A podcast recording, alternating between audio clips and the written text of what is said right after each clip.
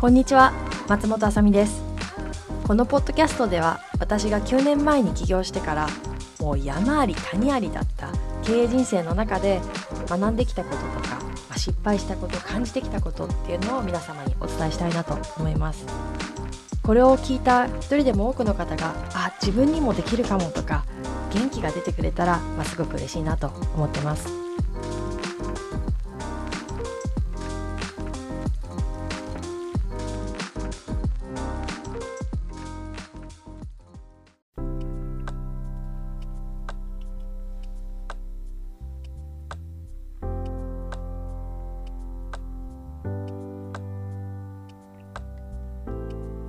こんにちは。今日は私が過去にトライした子連れ出勤の体験談を皆さんにお伝えしたいなと思います。このコロナ禍に入ってから在宅勤務っていうのがかなり増えて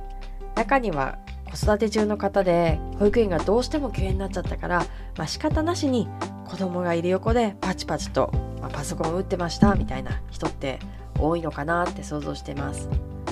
ニュースとかを読むと、まあ、そういうふうに子供の横で仕事をするっていうのがかなりストレスフルだったっていうのが話題になってたかなって思うんですけれども私は2017年の終わりぐらいからだいたい2年近く自分から好んでこうやって子供の横で仕事をするっていうのをトライしてみました。当時はまだ私たちの会社に在宅勤務を導入してなかったので基本的にオフィスの中に託児スペースを作りまして毎日子供を連れて出勤して子供と一緒に帰るみたいなことをやってたんですよね。今日は、どんな風に、そしてどうしてこういう子連れ出勤っていうのをやろうと思ったのかっていうお話をまずさせていただいて次に実際にやってみてどんな風に今感じてるのかっていうことをお伝えして最終的に今私自身が改めて子連れ出勤っていうのを他の人にもめちゃくちゃいいよっておすすめしたいのかもしくはいやちょっとって思ってるのかっていうお話をできればいいなと思います。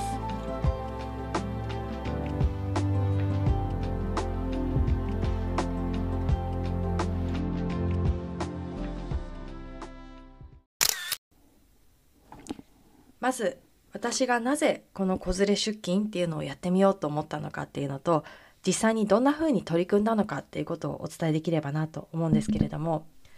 私は1人目が生まれるって決まった時に周りから言われたことって、まあ、基本的に2つだったんですよね。1つ目がフルタイムで忙しそうだからすぐに保育園に子供を預けて仕事に復帰するんでしょっていうことでもう一つはもしかして、まあ、少しでも育休を取れて子育てに専念できるの？みたいな私はこの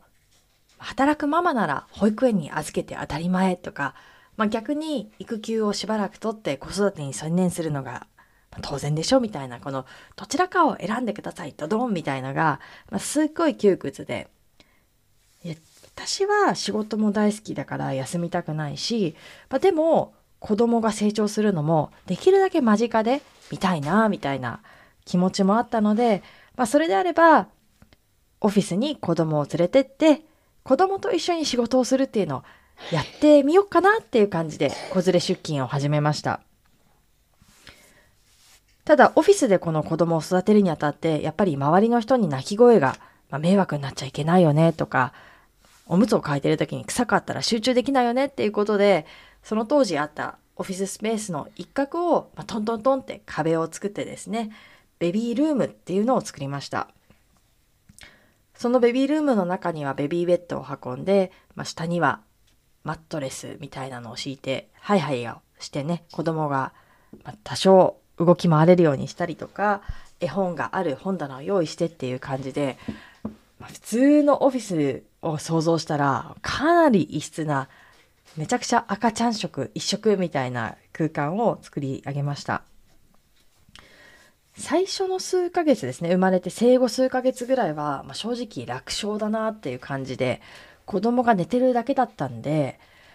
数時間おきの授乳をして、まあ、たまにおむつ替えをしてっていうのをやるんですけれども、あとは基本に子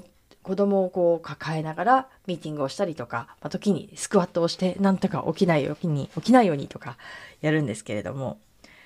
ああできるかなって思ってた矢先子供の起きる時間が長くなってきたらもう全然そんなことなくて。であもうこれはダメだということでいろんな人に助けを求めるようになったんですけれども具体的には午前中には私の母親に来てもらって子供をね児童館に連れてってもらったりとか午後は私が住んでた町でこうベビーシッターの補助犬みたいのがあったのでそれを使ってベビーシッターさんに来てもらってみたいなそんな感じで、まあ、理想としてた自分が仕事をして自分が実際に子供を育ててっていうのを、まあ、実現はできてなかったなって改めて思うんですけれども、まあ、ただちょっとオルタナティブなことをやってみましたっていう感じです。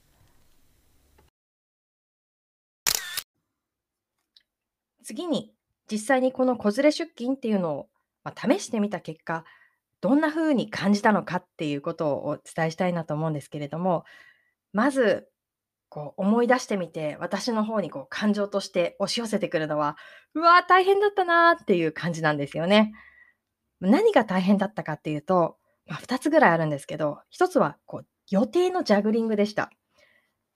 先ほどお伝えしたように子供が起きてる時間が長くなってきた時には、まあ、いろんな人の助けを借りながらあのみんなで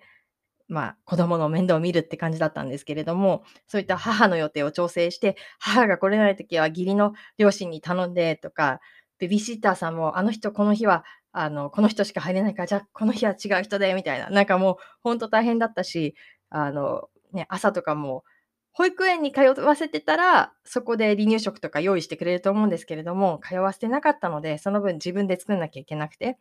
あの、まあ、特に1人目の時は市販のとか使わないように頑張ってたりとかしてたので、あの、そういうのも大変でした。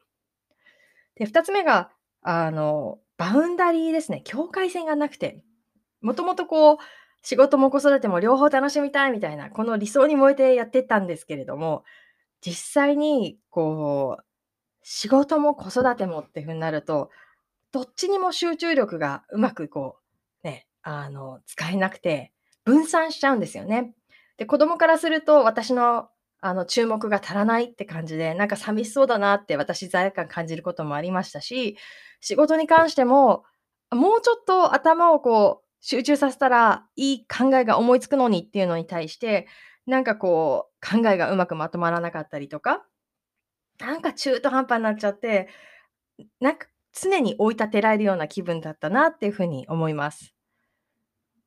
とはいえ、あの、大変だっただけではなくて、私すごい実際にこの子連れ出勤っていうのをやる中で、私自身すごくいい経験だったなって思うところももちろんありまして、その一つは、あの、子連れ出勤でいろいろな人に、まあ、母親だったりとか、このベビーシッターさんに頼る中で、周りの先輩お母さんにいろいろとあの学べたっていうのが大きいなと思います。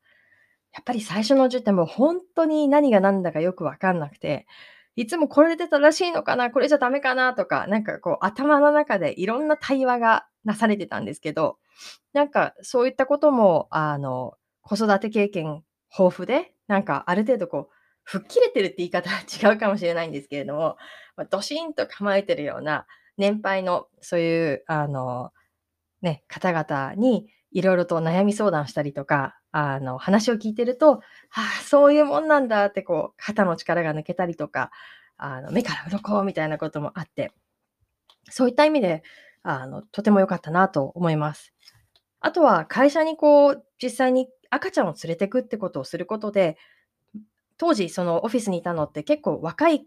世代の人たちが多かったんですけど、まあ、そういう人たちにとっても、あ、赤ちゃんってこういう存在なんだとかっていう風な学びになったみたいで、特にあの、なんか一人の女性社員の子が、あの、私の息子を抱っこしながら、ああ、赤ちゃんの足ってこんなにこう柔らかくて、まだすべすべなんですねって感動してるのとか見たときは、あ、そっか、こう、身近に赤ちゃんがいる環境っていうのも面白かったかなっていうふうにあの感じたりしました。じゃあ実際にこう今振り返ってこの子連れ出勤について他の人にもこれ最高だよっておすすめできるのかとかっていうことを考えた時にはあやってみたいっていう人がいたりとか実際に今子連れ出勤実践中ですっていう人がいるのであればぜひその経験っていうのがとても素晴らしいものになるように心から願うんですけれども個人的には子連れ出勤っていうのを、強くお勧めするっていう立場には今いません。でどうしてかっていうと、やっぱりその、仕事と子育ての境目をこうパシッて引いた方が、個人的にはなんかうまく両方それぞれにあの集中できるのかなっていうふうに思うんですよね。あの、例えば子供が泣いているとか笑ってるとか何かこうやってるっていうことに対して100%自分のその注意をそこに向けてで、子供の感じてることを、あの、すごく自分の中でも感じて、それに対する自分の心の反応とかも、まあ、味わい尽くすみたいな、なんか、どっぷりその経験に浸かるみたいな体験をした方が、子育てでもなんか楽しいのかなっていうふうに思っていて、まあ、その意味では、もし育休っていうのを取れるオプションがあるのだとしたら、私は育休っていうのを取って子育てを思いっきり楽しみきるっていうのもとても素敵だと思うし、まあ、仮に育休のオプションをどうしても取れないとなった時には、信頼できる保育園を見つけて、あの、ね、帰ってきたら子供との時間をたっぷり楽しむみたいなのもありかなって今は思います。じゃあ、自分自身がこの子連れ出勤をしたっていう決断に対して後悔してますかって言われると、それは一切ないです。全く後悔してないし、あの時、あの、まあ、もし戻らなければいけないんだったら、同じように子連れ出勤をするという決断をすると思います。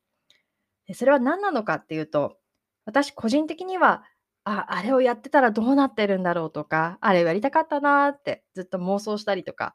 もやもやしてるよりは、やってみたいなって思うことは、とりあえず飛び込んで経験する方が、個人的には、あの、すごく学びが大きいかなっていうふうに感じてるんですよね。で、実際この子連れ出勤っていうのもやってみたら、自分が思い描いていたような子育てもすごい楽しんで、仕事もうまくいってみたいな、そういう世界を体験できたわけではないんですけれども、それでもこのいろんな山あり谷ありのこの子連れ出勤っていうのを通じてしか得られなかった、まあ、成長とか学びっていうのがすごくあるなって思っていて私はあのやってよかったなって思います。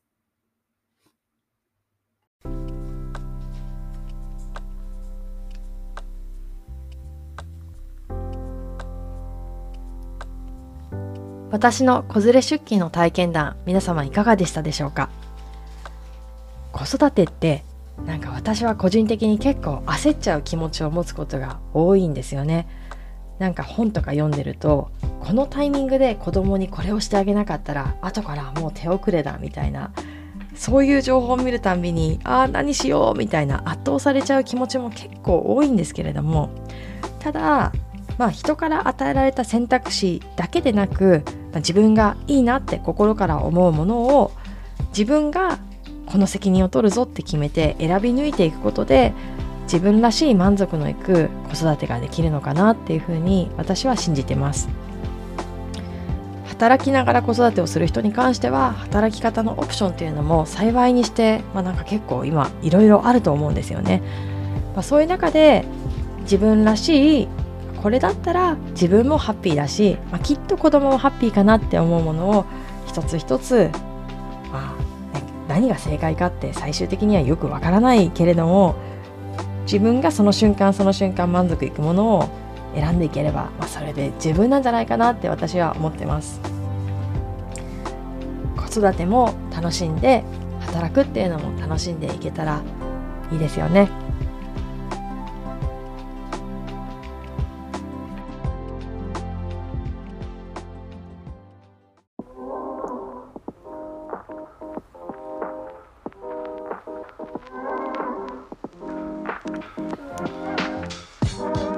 のこのエピソードを気に入ってくださった方は是非チャンネル登録をお願いします。